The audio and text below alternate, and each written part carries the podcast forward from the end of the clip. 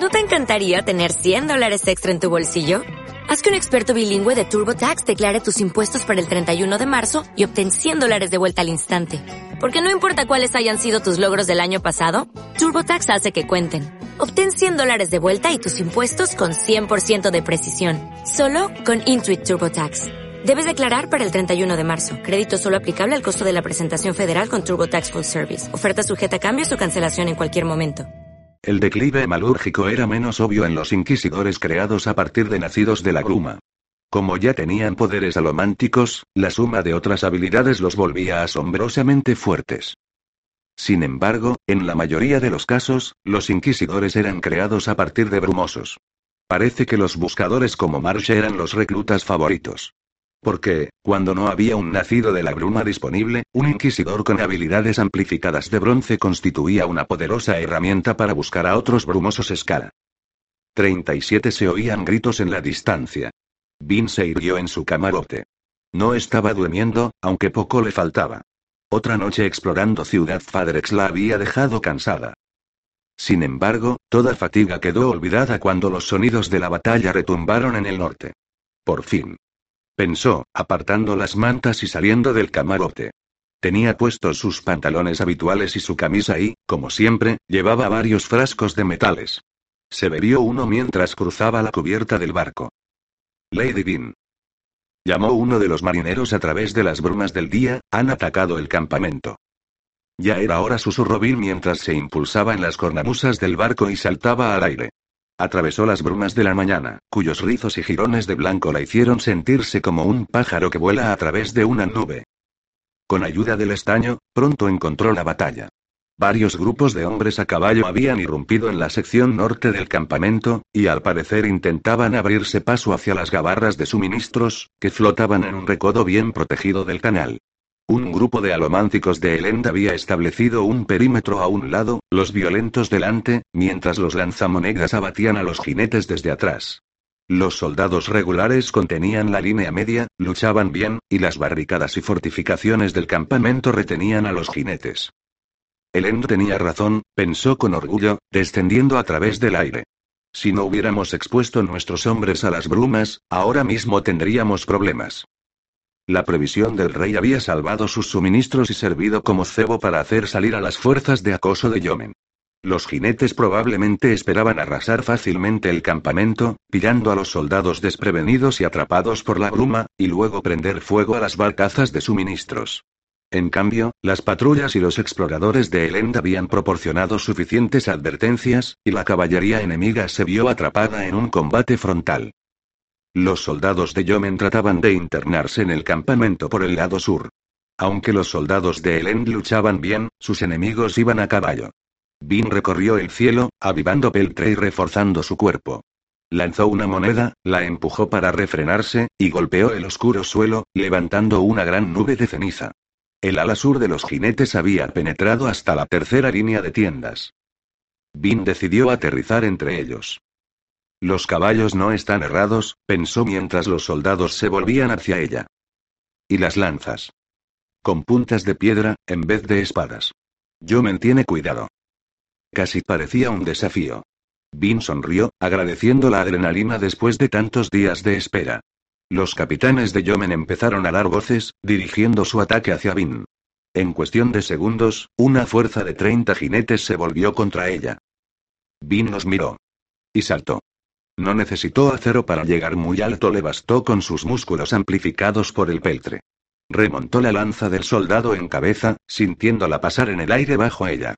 La ceniza se revolvió en las brumas de la mañana cuando el pie de Vin alcanzó al soldado en la cara, derribándolo de su silla. Aterrizó junto al cuerpo que aún rodaba, luego lanzó una moneda y se empujó a un lado, apartándose de los caballos al galope. El desafortunado jinete que había desmontado gritó cuando sus amigos lo arrollaron sin querer. El empujón de Bill la llevó a través de la puerta abierta de una gran tienda. Rodó hasta ponerse en pie, y entonces, sin dejar de moverse, empujó contra las picas de metal de la tienda, arrancándolas del suelo. Las paredes se estremecieron, y se oyó un chasquido de lonas cuando la tienda salió disparada por los aires, tensa, porque todas las picas salieron en distintas direcciones. La ceniza revoloteó por el estallido del aire, y los soldados de ambas partes del conflicto se volvieron hacia Vin. Ella permitió que la tienda cayera a sus pies, y luego empujó. La lona se hinchó en el aire, y las picas se soltaron, disparadas hacia los jinetes y los caballos. Hombres y bestias cayeron. La lona aleteó hasta posarse en el suelo ante ella. Vin sonrió, saltó sobre la maraña cuando los soldados intentaban organizar otro ataque. No les dio tiempo. Los soldados de Elend en la zona se habían replegado, cubriendo el centro de la línea defensiva, dejando libre a Vin para atacar sin temor a herir a sus propios hombres. Se lanzó entre los jinetes, cuyas enormes monturas los entorpecían mientras trataban de seguirla. Hombres y caballos giraron, y Vin tiró, arrancando tiendas del suelo y usando sus picas de metal como flechas. Docenas cayeron ante ella. Oyó galopar a su espalda, y se volvió para ver que uno de los oficiales enemigos había conseguido organizar otra carga. Diez hombres se abalanzaban sobre ella, algunos con las lanzas preparadas, otros con arcos. A Vin no le gustaba matar. Pero amaba la alomancia, amaba el desafío de usar sus habilidades, la fuerza y la pasión de los empujones y tirones, el sentido eléctrico de poder que solo producía un cuerpo avivado con peltre.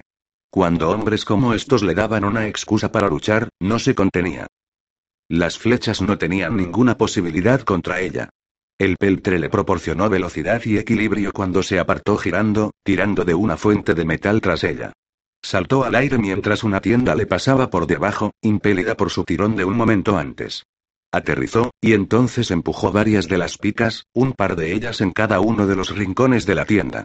La tienda se dobló sobre sí misma, como una servilleta cuando alguien tira con fuerza de esquinas opuestas. Y golpeó las patas de los caballos como una trampa. Vin quemó Duralumín, y luego empujó. Los caballos de delante relincharon, el arma improvisada los derribó al suelo. La lona chasqueó y las picas se soltaron, pero el daño estaba hecho. Los que iban delante obstruyeron a los que venían detrás, y los hombres se derrumbaron junto con sus bestias. Vin apuró otro frasco para reavivar su acero. Entonces tiró, arrastrando hacia sí otra tienda. Cuando se acercaba, saltó, y luego se volvió y empujó la tienda hacia otro grupo de hombres montados que tenía detrás. Las picas de las tiendas golpearon a uno de los soldados en el pecho, lanzándolo de espaldas. Chocó contra los otros soldados y desató el caos. El hombre golpeó el suelo, desplomándose sin vida entre la ceniza. Todavía atada hacia él por las picas que llevaba clavadas en el pecho, la tienda de lona se agitó, cubriéndolo como una mortaja funeraria. Vin se giró, buscando más enemigos. Los jinetes, sin embargo, empezaban a retirarse. Avanzó, intentando perseguirlos, pero se detuvo. Alguien la observaba, podía ver su sombra en la gruma. Quemó bronce. La figura resonaba con el poder de los metales. Alomántico. Nacido de la gruma. Era demasiado bajo para ser Elen, pero no podía ver mucho más que eso a través de la sombra de bruma y ceniza. Vin no se paró a pensar. Lanzó una moneda y se arrojó contra el desconocido. Él saltó hacia atrás, impulsándose también en el aire. Vin lo siguió y dejó el campamento atrás rápidamente, saltando tras el alomántico. El desconocido se dirigió veloz hacia la ciudad, y ella lo siguió, moviéndose a grandes saltos sobre el paisaje ceniciento. Su objetivo remontó las formaciones rocosas situadas delante de la ciudad, y Bill lo siguió, aterrizando a unos pocos palmos de una sorprendida patrulla de guardia, antes de lanzarse hacia Fadrex por encima de las rocas y parapetos barridos por el viento. El otro alomántico iba delante.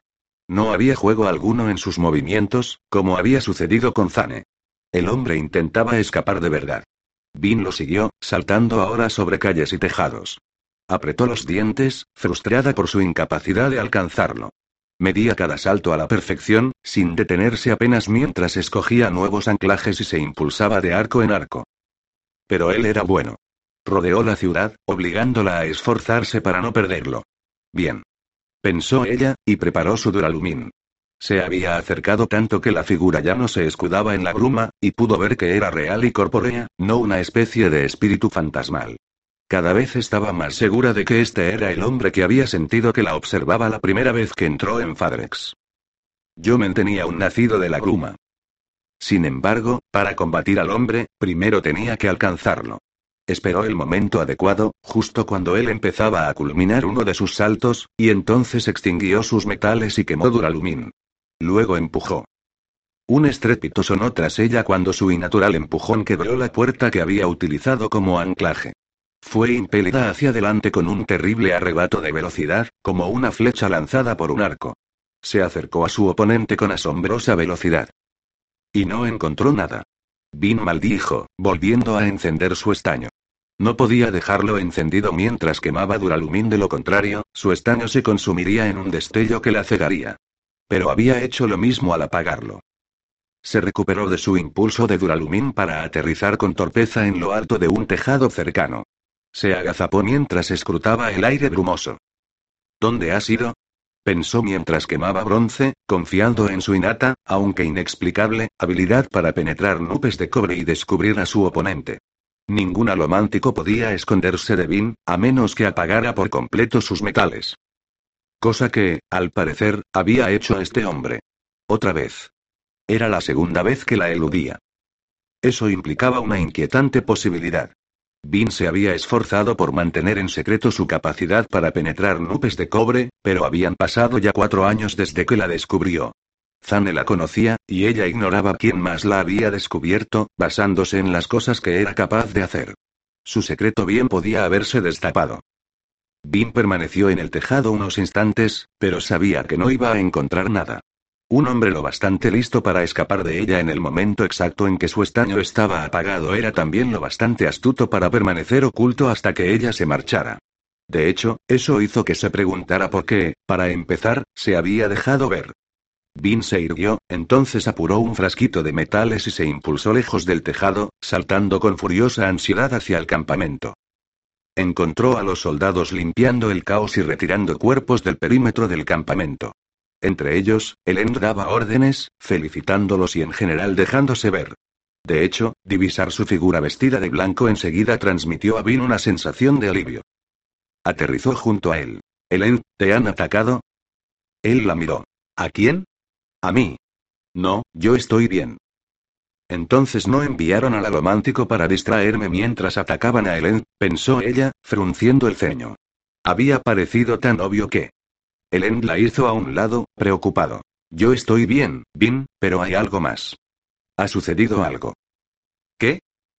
Elend sacudió la cabeza. Creo que todo esto era solo una distracción. Todo el ataque al campamento. Pero, si no iban a por ti, dijo Vin, y no iban a por nuestros suministros, ¿de qué querían distraernos?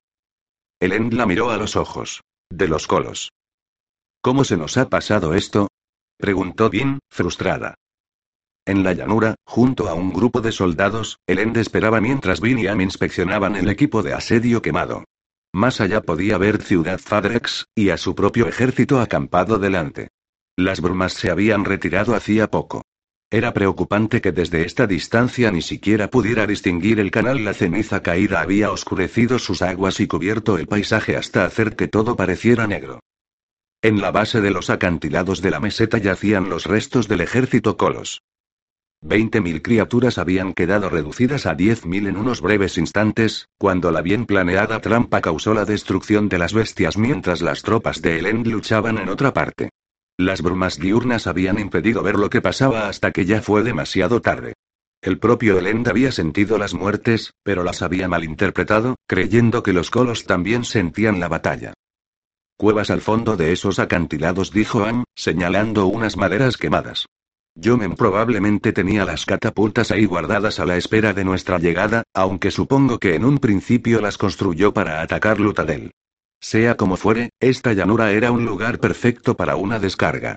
Yo diría que Yomen las emplazó aquí con la intención de atacar a nuestro ejército, pero cuando acampamos los colos justo bajo la meseta. El todavía podía oír los gritos en su cabeza, los colos, llenos de ansia de sangre e hirviendo por combatir, pero incapaces de atacar a sus enemigos, que estaban situados en lo alto de la meseta. El desprendimiento de rocas causó un montón de daño. Y entonces las criaturas huyeron despavoridas. Su frustración fue demasiado poderosa, y por un momento el no pudo impedir que se volvieran unos contra otros. La mayoría de las muertes se habían producido cuando los colos se atacaron entre sí. Uno de cada dos había muerto al enfrentarse y matarse mutuamente. Perdí el control sobre ellos, pensó Elend. Todo había sucedido en un instante, y solamente porque no habían podido ver a sus enemigos. Sin embargo, establecía un precedente peligroso. Bin, frustrada, le dio una patada a un trozo de madera quemada. Ha sido un ataque muy bien planeado, él comentó Am, en voz baja. Yomen debió de vernos enviar patrullas extra por las mañanas, y dedujo correctamente que esperábamos un ataque en esas horas. Así que nos ofreció un ataque. Y nos golpeó donde deberíamos haber sido más fuertes. Pero le costó lo suyo, contestó el Ent. Tuvo que quemar su propio equipo de asedio para impedir que cayera en nuestras manos, y seguramente en el ataque al campamento ha perdido a cientos de soldados, más sus monturas. Cierto asintió Am. Pero cambiarías un par de docenas de máquinas de asalto y 500 hombres por 10.000 colos? Además, Yomen tiene que preocuparse por mantener esa caballería móvil. Solo el superviviente sabe de dónde sacó suficiente forraje para alimentar a esos caballos durante tanto tiempo. Mejor para él golpear ahora y perderlos en batalla que dejarlos morir de hambre. Elenda sintió lentamente. Esto pone las cosas más difíciles. Con 10.000 colos menos. De repente, las fuerzas estaban mucho más parejas. El End podía mantener su asedio, pero tomar la ciudad al asalto sería mucho más arriesgado. Suspiró. No deberíamos haber dejado a los colos tan lejos del campamento principal. Tendremos que acercarlos. A Am no le hizo ninguna gracia. No son peligrosos, lo tranquilizó el End. Vin y yo podemos controlarlos. En su mayoría. Am se encogió de hombros. Regresó al desastre humeante, preparándose para enviar mensajeros. Ellen se acercó a Vin, que se encontraba en el borde mismo del acantilado. Estar tan alto le hacía sentirse un poco incómodo. Sin embargo, ella apenas advertía la caída en picado que tenía por delante. Tendría que haber podido ayudarte a recuperar el control de los colos, dijo ella en voz baja, con la mirada fija en el horizonte. Yomen me distrajo. Nos distrajo a todos. Yo sentía los colos en mi cabeza, y aún así fui incapaz de comprender qué pasaba. Cuando regresaste ya había recuperado el control, pero ya habían muerto muchísimos. Yo me tiene un nacido de la gruma. ¿Estás segura? Vina sintió. Una cosa más, pensó él. Sin embargo, contuvo su frustración. Sus hombres tenían que ver que no perdía la confianza. Voy a darte mil colos, dijo. Tendríamos que haberlos dividido antes. Tú eres más fuerte, repuso Vin. Al parecer, no lo suficiente. Vin suspiró, y luego asintió. Déjame bajar. Habían descubierto que la proximidad los ayudaba a tomar control de los colos. Seleccionaré a unos mil, después los soltaré. Prepárate para agarrarlos en cuanto lo haga. Vin asintió, y luego se lanzó acantilado abajo. Tendría que haberme dado cuenta de que me dejaba llevar por la exaltación de la lucha, pensó Bill mientras atravesaba el aire. Ahora le resultaba obvio. Y, por desgracia, los resultados del ataque la hacían sentirse más agotada y ansiosa que antes. Lanzó una moneda y aterrizó. Ni siquiera la preocupaba ya una caída de varias decenas de metros. Resultaba extraño pensar eso. Recordó tímidamente haber estado en lo alto de la muralla de Lutadel, temerosa de usar su alomancia para saltar, pese a la insistencia de Kelsier. Ahora podía lanzarse por un acantilado y meditar mientras caía. Caminó por el terreno polvoriento. La ceniza le llegaba hasta las pantorrillas y le habría costado caminar si el peltre no le hubiera dado fuerzas. La lluvia de ceniza era cada vez más densa. Humano se le acercó casi de inmediato. Vin no supo decir si el Colos reaccionaba simplemente a su relación, o si era consciente y le interesaba abordarla. Tenía una nueva herida en el brazo, resultado de la pelea. La siguió mientras ella se internaba entre los otros colos. Obviamente, su enorme forma no tenía ningún problema para moverse entre la ceniza. Como de costumbre, había poca emoción en el campamento colos. Apenas un rato antes, gritaban sedientos de sangre, y se atacaban unos a otros mientras las piedras de las catapultas los aplastaban desde arriba. Ahora simplemente estaban sentados en la ceniza, en pequeños grupos, ignorando sus heridas. Habrían encendido hogueras de haber tenido madera a mano. Algunos excavaban, sacando manojos de tierra que mordisquear. ¿A tu gente no le importa, humano? preguntó Vin. El enorme colos la miró, el rostro desgarrado sangrándole levemente. ¿Importar? Que mueran tantos de vosotros, contestó Vin. Había cadáveres por todas partes, olvidados en la ceniza a excepción del despellejamiento ritual que era la forma colos de enterramiento. Varios colos se movían aún entre los cadáveres, arrancándoles la piel. Nosotros cuidamos de ellos, dijo Humano. Sí. Les arrancáis la piel. ¿Por qué hacéis eso, por cierto? Están muertos, dijo Humano, como si eso fuera suficiente explicación. A un lado, un gran grupo de colos esperaba, contenidos por la orden silenciosa de Elend. Se separaron del campamento principal, pisoteando la ceniza. Poco después, empezaron a mirar alrededor, habían dejado de moverse como uno solo. Bin reaccionó con rapidez. Apagó sus metales, quemó Duralumin, y luego avivó Zinc en un enorme tirón, encendiendo las emociones de los colos. Como era de esperar, se opusieron a su control, igual que humano. Controlar a tantos era más difícil, pero estaba dentro de sus capacidades. Bin les ordenó que se calmaran, y que no mataran, y luego que regresaran al campamento. A partir de ahora, quedarían en el fondo de su mente, sin necesitar ya la alomancia para ser manipulados. Eran fáciles de ignorar, a menos que sus pasiones se volvieran más fuertes. Humano los observó. Somos. Menos dijo por fin. Bin vaciló. Sí, ¿lo notas? Yo. Humano guardó silencio, observando el campamento con sus ojillos. Luchamos. Morimos. Necesitamos más. Tenemos demasiadas espadas. Señaló a lo lejos, a una gran pila de metal. Las espadas colos que ya no tenían dueño. Puedes controlar una población de colos a través de las espadas, le había dicho el End una vez. Luchan por conseguir espadas más grandes a medida que crecen. Las espadas de sobra van a los colos más pequeños y más jóvenes. Pero nadie sabe de dónde salen. ¿Necesitáis colos para usar esas espadas? Humano dijo Bin. Humano asintió. Bien. Entonces debéis tener más niños. ¿Niños? Más insistió Bin. Más colos. Tú tienes que darnos más, dijo Humano, mirándola. Yo. Tú luchaste, dijo él, señalando su falda. Había sangre en ella. Sí, lo hice. Danos más. No comprendo. Por favor, muéstramelo. No puedo, dijo Humano, sacudiendo la cabeza mientras hablaba con su tono pausado.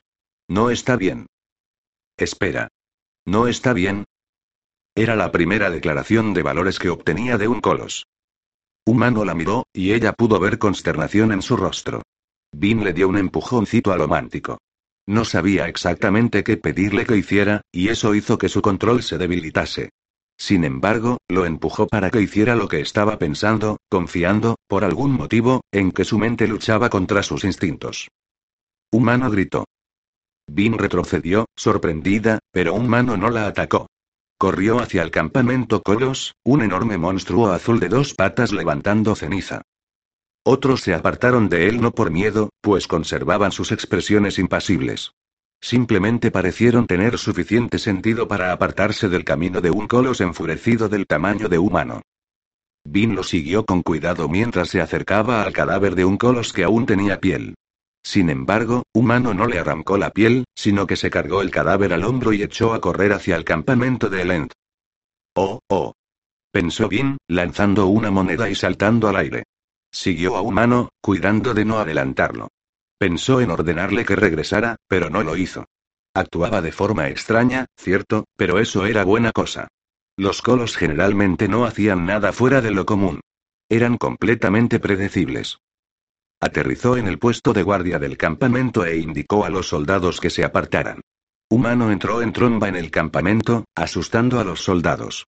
Bin se quedó con él, manteniendo a los soldados a raya. Humano se detuvo en mitad del campamento, agotada un poco su pasión. Bin le volvió a dar un empujoncito. Después de mirar alrededor, Humano se lanzó hacia la sección del campamento que habían atacado los soldados de Yomen. Bin lo siguió, sintiendo cada vez más curiosidad. Humano no había sacado su espada. De hecho, no parecía furioso, sino concentrado. Llegó a la sección donde habían caído las tiendas y muerto los hombres. Habían pasado solo unas horas desde la batalla, y los soldados estaban limpiando los restos. Habían levantado tiendas para atender a los heridos junto al campo de batalla. Humano se encaminó hacia ellas. Bin se adelantó y le cortó el paso justo cuando llegaba a la tienda de los heridos. Humano dijo con cautela, ¿qué estás haciendo? Él la ignoró y dejó caer al suelo el cadáver del colos. Por fin, le arrancó la piel a la criatura muerta. Se desprendió con facilidad, era uno de los colos más pequeños y la piel le colgaba en pliegues, demasiado grande para su cuerpecito. Humano liberó la piel, haciendo que varios guardias gimieran de asco. Vin observó con atención a pesar del repugnante espectáculo. Sentía que estaba a punto de comprender algo importante. Humano extendió la mano y sacó algo del cadáver del colos. Espera. Ordenó Vin, avanzando, ¿qué era eso? Humano la ignoró. Sacó algo más, y esta vez Vin captó un destello de metal ensangrentado. Siguió el movimiento de los dedos y vio lo que era antes de que lo ocultara en la palma de la mano. Un clavo. Un pequeño clavo de metal clavado en el costado del colos muerto. Había un trozo de piel azul junto a la cabeza del clavo, como si. Como si los clavos sujetaran la piel en su sitio, pensó Vin. Como los clavos que sujetan una tela en una pared. Clavos. Clavos como. Humano recuperó un cuarto clavo, y luego entró en la tienda. Cirujanos y soldados retrocedieron asustados, gritándole a Vin que hiciera algo mientras Humano se acercaba al lecho de un soldado herido. Humano miró de un hombre inconsciente a otro, y luego se decidió por uno de ellos. Alto. Ordenó Vin en su mente. Humano se detuvo. Solo entonces comprendió ella el horror total de lo sucedido. Lord Legislador susurró. ¿Ibas a convertirlos en colos, no? De ahí es de donde venís. Por eso no hay niños colos. Soy humano, dijo la gran bestia en voz baja. La hemalurgia puede utilizarse para robar poderes alománticos o ferroquímicos y dárselos a otra persona. Sin embargo, un clavo hemalúrgico puede crearse matando a una persona normal, que no sea alomántica ni feruquímica. En ese caso, el clavo roba el poder mismo de conservación que existe dentro del alma de la persona, el poder que, de hecho, da conciencia de sí mismo a todas las personas. Un clavo hemalúrgico puede extraer este poder, y luego transferirlo a otro, concediendo así habilidades residuales similares a las alománticas. Después de todo, el cuerpo de conservación todo ser humano lleva una diminuta huella, es la misma esencia que impulsa la alomancia. Y así, un Kandra con la bendición de la potencia adquiere un poco de fuerza innata similar a quemar peltre. La bendición de la presencia concede capacidad mental del mismo modo, mientras que la bendición de la conciencia es la habilidad de sentir con mayor agudeza y la bendición de la estabilidad, tan raramente usada, proporciona fortaleza emocional. 38 a veces, Fantasma olvidaba que las brumas estaban allí. Para él se habían convertido en algo pálido y transparente. Casi invisible. Las estrellas del cielo ardían como un millón de candilejas que lo iluminaran. Era una belleza que solo él podía ver. Se dio la vuelta y contempló los restos calcinados del edificio. Los obreros Ska removían cuidadosamente el caos. A Fantasma le resultaba difícil recordar que no podían ver bien en la oscuridad de la noche. Tenía que mantenerlos cerca unos de otros, trabajando tanto por el tacto como por la vista. El olor, naturalmente, era terrible. Sin embargo, quemar peltre parecía ayudarle a mitigarlo. Tal vez la fuerza que le concedía ampliaba su habilidad de evitar reacciones no intencionadas, como sentir arcadas o toser. Durante su juventud, le había intrigado el emparejamiento del estaño y el peltre.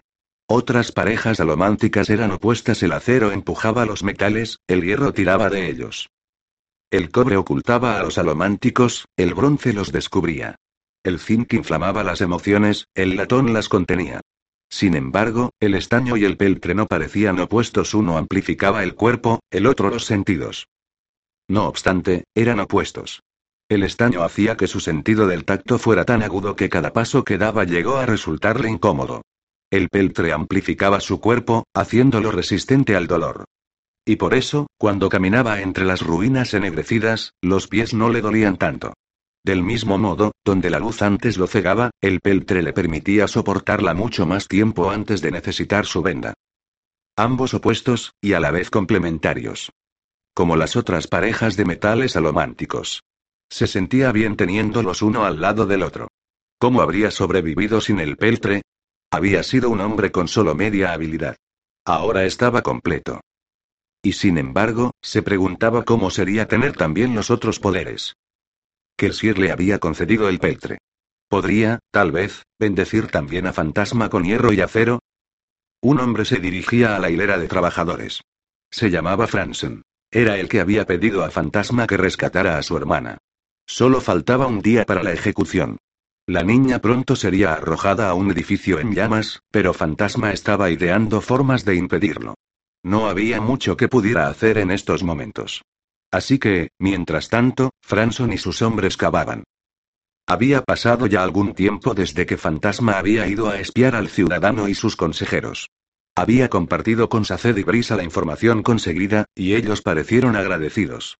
Sin embargo, con la seguridad reforzada en torno al hogar del ciudadano, le sugirieron que era una locura arriesgarse a seguir espiando hasta que hubieran trazado sus planes para la ciudad. Fantasma había aceptado su guía, aunque se notaba cada vez más ansioso. Echaba de menos ver a Beldré, la muchacha silenciosa de ojos solitarios. No la conocía. No podía engañarse de lo contrario. Sin embargo, cuando se encontraron y hablaron aquella única vez, ella no gritó ni lo traicionó. Parecía intrigada por él. Eso era una buena señal, ¿no? Idiota. Pensó, es la hermana del ciudadano. Hablar con ella casi hizo que te mataran. Céntrate en lo que debes. Fantasma observó el trabajo durante un rato más. Por fin, Fransen, sucio y agotado, se le acercó. Mi señor, hemos revisado esta sección cuatro veces ya. Los hombres del sótano han retirado toda la basura y la ceniza, y han rebuscado dos veces. Lo que hubiera que encontrar, ya lo hemos encontrado. Fantasma asintió. Franson probablemente tenía razón. Fantasma sacó una bolsita, y se la tendió a Franson. La bolsa tintineó, y el hombretón Ska arqueó una ceja. La paga para los otros hombres, dijo Fantasma. Han trabajado aquí durante tres noches. Son amigos, mi señor. Solo quieren rescatar a mi hermana. Págales de todas formas, repuso Fantasma. Y diles que se gasten las monedas en comida y suministro sin pérdida de tiempo. Antes de que Keyon prohíba el dinero en la ciudad. Sí, mi señor acató Fransen. Luego miró hacia un lado, donde un pasamanos casi carbonizado seguía en pie. Ahí era donde los trabajadores habían colocado los objetos que habían localizado entre los escombros nueve cráneos humanos. A la luz de las estrellas, proyectaban sombras extrañas. Sonreían, quemados y ennegrecidos. Mi señor dijo Franson, ¿puedo preguntar el sentido de todo esto? Vi arder este edificio, contestó Fantasma. Estuve aquí cuando condujeron a esa pobre gente a la mansión y los encerraron. No pude hacer nada. Yo. Lo siento, mi señor. Fantasma sacudió la cabeza. Ya pasó. Sin embargo, hay algo que sus muertes pueden enseñarnos. Mi señor. Fantasma contempló los cráneos. El día en que Fantasma había visto arder este edificio, la primera vez que era testigo de las ejecuciones del ciudadano, Durn le había dicho algo. Fantasma quería información sobre las debilidades del ciudadano, algo que le ayudara a derrotarlo. Durn solo había dicho una cosa en respuesta a esto. Cuenta los cráneos. Fantasma nunca había tenido ninguna oportunidad de estudiar esa pista. Sabía que Dunn posiblemente se explicaría si lo presionaba, pero ambos parecían comprender algo importante. Fantasma necesitaba verlo por sí mismo. Necesitaba saber qué estaba haciendo el ciudadano. Y ahora lo sabía. Metieron aquí a diez personas para que murieran, Franson explicó Fantasma. Diez personas.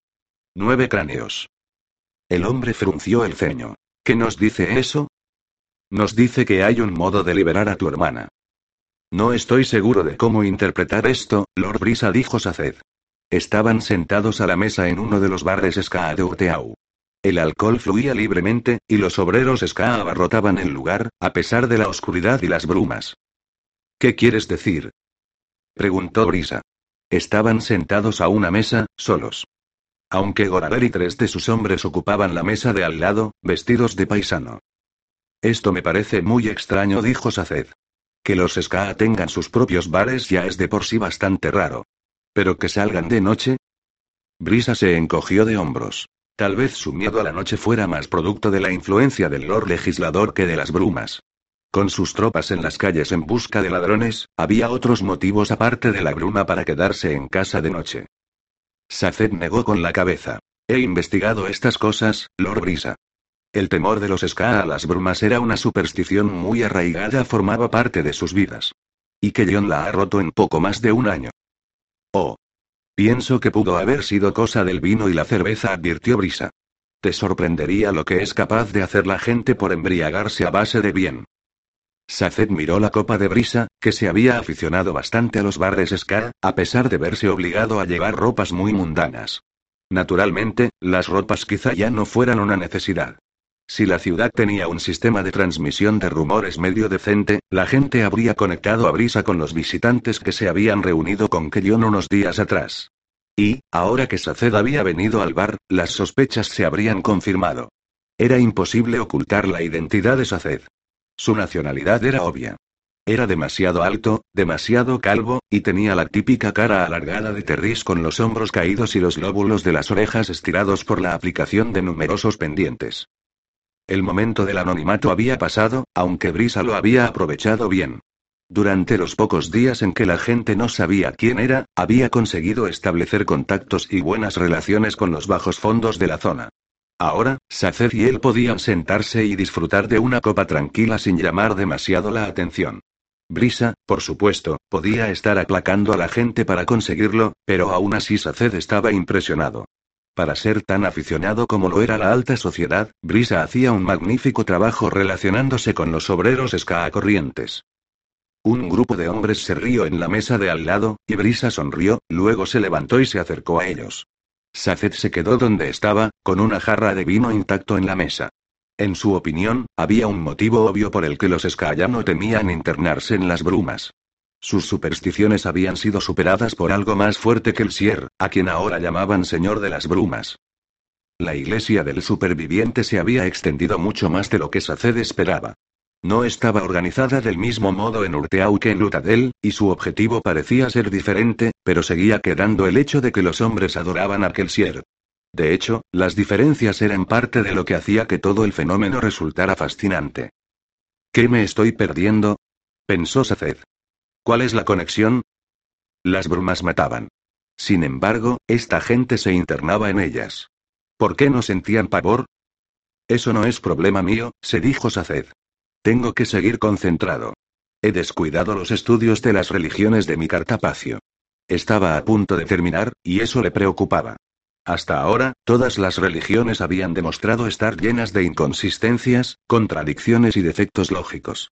Le preocupaba cada vez más que, a pesar de los cientos de religiones que tenía en sus mentes de metal, nunca pudiera encontrar la verdad. Un gesto de brisa lo distrajo. Saced se levantó, obligándose a no mostrar la desesperación que sentía, y se acercó a la mesa. Los hombres le hicieron sitio. Gracias, dijo Saced, sentándose. Olvidaste tu copa, amigo terrisano, señaló uno de los hombres. Mis disculpas, contestó Saced. Nunca he sido aficionado a la bebida. Por favor, no os ofendáis. Vuestra considerada invitación ha sido debidamente apreciada. ¿Siempre habla así? Preguntó uno de los hombres, mirando a Brisa. Nunca habías visto a un terrisano, ¿verdad? preguntó otro. Saced se ruborizó, y Brisa se echó a reír y le apoyó una mano en el hombro. Muy bien, caballeros. Os he traído al terrisano, como pedisteis. Adelante, haced vuestras preguntas. Había seis hombres a la mesa, todos trabajadores de las minas, por lo que Saced podía ver. Uno de los hombres se inclinó hacia adelante, las manos cruzadas, los nudillos despellejados por la roca. Brisa nos ha dicho un montón de cosas, observó el hombre en voz baja. Pero la gente como él siempre hace promesas. Que Dion decía lo mismo hace un año, cuando se hizo con el control tras la marcha de Strathventure. Sí respondió Saced. Comprendo vuestro escepticismo. Por eso queríamos hablar contigo, dijo otro de los hombres. Tal vez tú seas distinto, o tal vez nos mientas. Pero es mejor escuchar a un terrisano que a un aplacador. Brisa parpadeó, y reveló un atisbo de sorpresa. Al parecer, no se había dado cuenta de que ellos eran conscientes de sus habilidades. Haced vuestras preguntas, dijo Saced. ¿Por qué habéis venido a esta ciudad? preguntó uno de los hombres. Para tomar el control. ¿Por qué os interesa? preguntó otro, ¿por qué el hijo de Venture quiere Urteau? Por dos motivos contestó Saced. Primero, por los recursos que ofrece. No puedo entrar en detalles, pero basta decir que vuestra ciudad es muy deseable por motivos económicos. El segundo motivo, no obstante, es igualmente importante. Lorelend Venture es uno de los mejores hombres que he conocido jamás. Cree que puede hacerlo mejor para este pueblo que el gobierno actual. Eso no sería difícil, gruñó uno de los hombres. Otro sacudió la cabeza. ¿Qué? ¿Quieres devolver la ciudad a los Venture? Un año, y ya has olvidado las cosas que Strath solía hacer en esta ciudad. El Endventure no es su padre, dijo Saced. Es un hombre digno de ser seguido. ¿Y la gente de Terris? Preguntó uno de los Scar, ¿lo siguen? En cierto modo respondió Saced. En su momento, mi pueblo intentó autogobernarse, como vosotros ahora. Sin embargo, comprendieron las ventajas de una alianza. Mi pueblo se ha trasladado a la dominación central, y aceptan la protección del Endventure. Naturalmente, pensó Sacer, preferirían seguirme a mí. Si yo quisiera ser su rey. En la mesa todos guardaron silencio. No se vaciló uno de los hombres, ¿de qué nos sirve estar aquí hablando de esto? Quiero decir, que John está al mando, y estos desconocidos no tienen un ejército para arrebatarle el trono. ¿Qué sentido tiene? El Lord Legislador cayó ante nosotros cuando no teníamos ningún ejército. Recordó Brisa, y el propio John arrebató el gobierno a un noble. Los cambios pueden producirse. No estamos intentando formar un ejército ni una rebelión, añadió rápidamente Saced. Solo queremos que empecéis. A pensar. A hablar con vuestros amigos. Está claro que sois hombres influyentes. Tal vez si John se entera del descontento de su pueblo, empiece a cambiar sus costumbres. Tal vez soltó uno de los hombres. No necesitamos a estos forasteros, repitió el otro hombre. El superviviente de las llamas ha venido a encargarse de que John. Saced parpadeó, ¿el superviviente de las llamas? Captó una sonrisa astuta en los labios de Brisa. Al parecer, el aplacador había escuchado antes el término, y ahora miraba a Saced en busca de una reacción. El superviviente no entra en esto, dijo uno de los hombres. No puedo creer que estemos pensando siquiera en una rebelión. La mayor parte del mundo es un caos, si hacemos caso de los infiemes. ¿No deberíamos contentarnos con lo que tenemos? ¿El superviviente? Pensó Saced. Kelsier, pero parecen haberle dado un nuevo título. ¿El superviviente de las llamas? Estás empezando a retorcerte, Saced susurró prisa.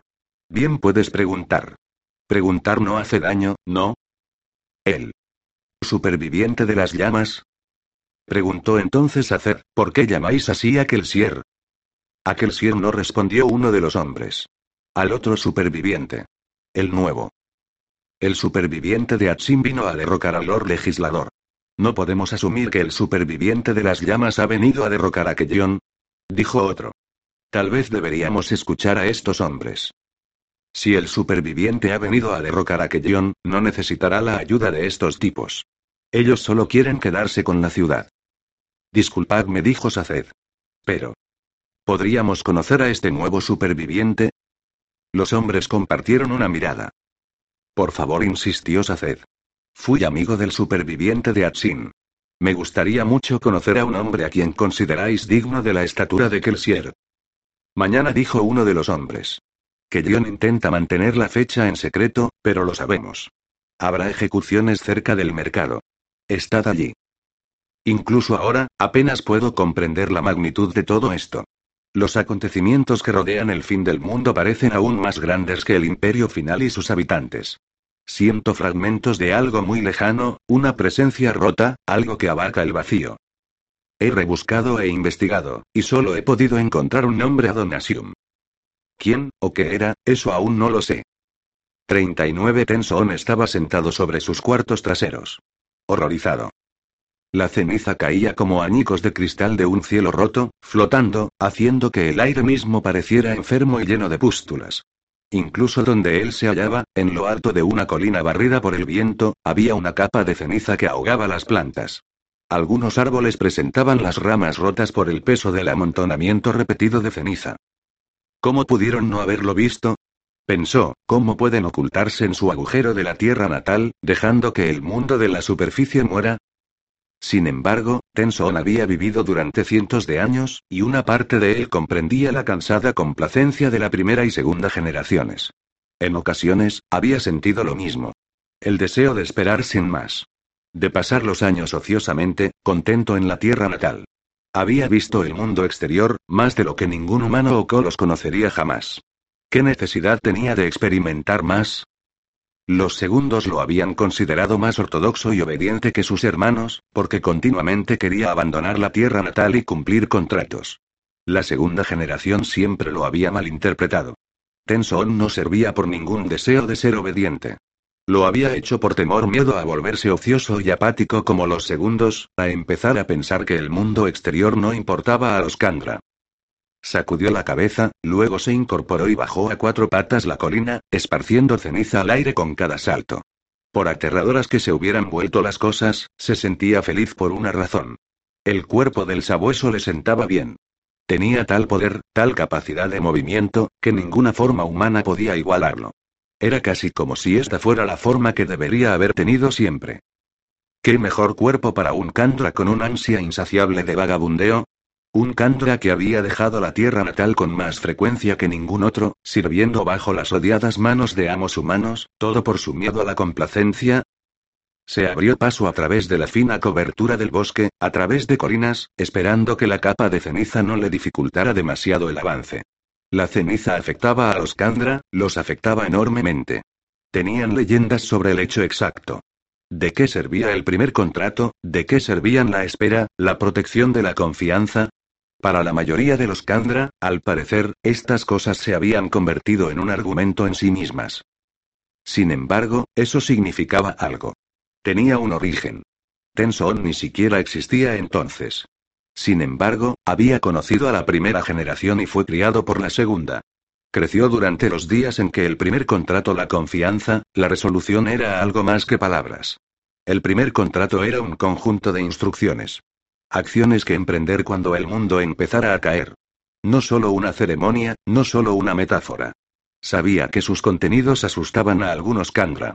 Para ellos, era mejor que el primer contrato fuera algo abstracto y filosófico, pues si aún fuera concreto, aún relevante, requeriría grandes sacrificios por su parte. Tenson dejó de correr. Estaba hundido hasta las rodillas en la densa ceniza negra. Aquel lugar le parecía extrañamente familiar. Se volvió hacia el sur, moviéndose a través de una pequeña cuenca rocosa donde las piedras eran ahora solo bultos oscuros, buscando un sitio donde había estado poco más de un año atrás. Un lugar que había visitado tras haberse vuelto contra Zane, su amo, y tras haber abandonado Rutalel para regresar a la tierra natal. Subió unas cuantas rocas y rodeó un macizo de piedra, arrancando terrones de ceniza a su paso. Se rompían al caer, lo cual lanzaba más copos al aire. Y allí estaba. El hueco en la roca, el lugar donde se había detenido un año antes. Lo recordaba, a pesar de lo mucho que la ceniza había transformado el paisaje. La bendición de la presencia, que lo servía de nuevo. ¿Cómo iba a continuar sin ella? No tendría conciencia de mí mismo sin ella, pensó, sonriendo torvamente. Era la adjudicación de una bendición a un espectro de la bruma lo que daba a la criatura conciencia plena y auténtica vida. Cada Kandra tenía una de las cuatro presencia, potencia, estabilidad o consciencia. No importaba cuál se obtuviera cualquiera de las cuatro daba consciencia de uno mismo, convertía al espectro de la bruna en un Kandra plenamente consciente. Además, cada bendición proporcionaba algo más. Un poder. Pero había historias de Kandra que habían ganado más de uno al robárselos a otros. Tenson hurgó con una pata en la depresión, cavando en la ceniza, trabajando para descubrir las cosas que había escondido un año atrás. Las encontró con rapidez, y las colocó en el saliente de roca. Dos pequeños y pulidos clavos de hierro. Hacían falta dos clavos para formar una sola bendición. Tenson no sabía por qué. Así eran simplemente las cosas. Tenson se tumbó, ordenó que se le abriera la piel del hombro, y absorbió los clavos en su cuerpo. Los movió a través de músculos y ligamentos, disolvió varios órganos y luego los reformó con los clavos que los penetraban. Inmediatamente, sintió el poder que lo recorría. Su cuerpo se hizo más fuerte. Era más que la simple suma de músculos, eso podía hacerlo reformando su cuerpo. No, esto daba a cada músculo una fuerza innata extra, los hacía trabajar mucho mejor, con mucha más potencia. La bendición de la potencia. Había robado los dos clavos del cuerpo de Oreseur. Sin esta bendición, Tenson jamás habría podido seguir a Vin como lo había hecho durante el año que pasaron juntos. Duplicaba el poder y la resistencia de cada músculo. No podía regular o cambiar el nivel de esa fuerza añadida, no era ferruquimia ni alomancia, sino algo diferente. Hemalurgia. Una persona había muerto para crear cada clavo. Tenson trataba de no pensar mucho en eso, como tampoco trataba de pensar en que solo tenía esta bendición porque había matado a uno de su propia generación. El Lord Legislador proporcionaba los clavos cada siglo, dando el número solicitado, para que los Kandra pudieran engendrar a una nueva generación. Ahora tenía cuatro clavos, dos bendiciones, y era uno de los Kantra vivos más poderosos. Reforzados sus músculos, Tenson saltó confiadamente desde lo alto de la formación rocosa, precipitándose sin problemas seis metros hasta el terreno cubierto de ceniza de más abajo. Echó a correr más velozmente ahora. La bendición de la potencia se parecía al poder de un alomántico que quemaba peltre, pero no era lo mismo. No mantendría a Tenson en marcha indefinidamente, ni podía avivarlo en busca de un estallido extra de poder. Por otro lado, no necesitaba metales para impulsarse. Se dirigió al este. El primer contrato era explícito. Cuando regresara a Ruina, los Kantra tenían que buscar al padre para servirlo. Por desgracia, el padre estaba muerto. El primer contrato no había tenido en cuenta esa posibilidad. Así que, incapaz de acudir al padre, Tenson hizo lo más parecido. Fue en busca de Bim.